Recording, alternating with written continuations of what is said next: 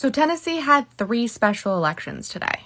Justin Pearson won in District 86, Justin Jones won in District 52, and Timothy Hill won in District 3. Here's the good news. In 86, Representative Pearson's district, in 2020, 74% of voters voted for Biden and 24% of voters voted for the indicted guy. In 2023, 95% of voters voted for Pearson. In Jones's district, in 2020, 69% voted for Biden and 28% voted for the indicted guy. In 2023, 80% voted for Jones. And in District 3, in 2020, 18% voted for Biden and 81% voted for the indicted guy. In 2023, Lori Love got 25%, which is up by 7%.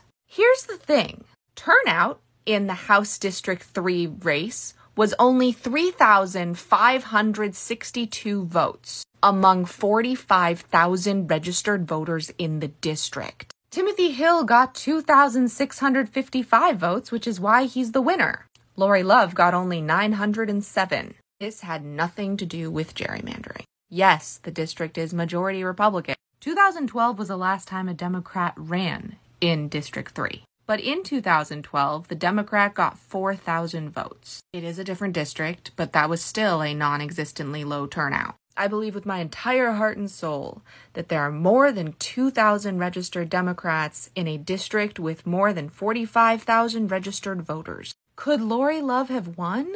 Yes. 3,000 people voted. Less than a thousand of those were Democrats. If the type of energy had been put into Lori Love's campaign as was put into the Justins, we could have gained a seat. And I don't expect the DNC to do anything. But I do think that the local chapters of the Democratic Party have to be more on the ball because this feels like State Senate District 8 in Wisconsin all over again.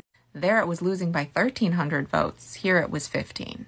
Look at these numbers. That's not suppression and that's not gerrymandering. We win when we stop acting like certain places are lost causes. Not enough people vote in special elections for there to be a lost cause. I hope this goes viral and serves as a lesson. Voting matters. Voting locally matters. Voting in every single election matters. We now know how important the state house and senate are. Why are the same mistakes being made over and over again? It can't just be an issue one or a Janet Protasiewicz when local elections are paid attention to. It has to be all the time because with turnout that low, we can win. Your vote is your voice, and that voice is your superpower. Shortcast Club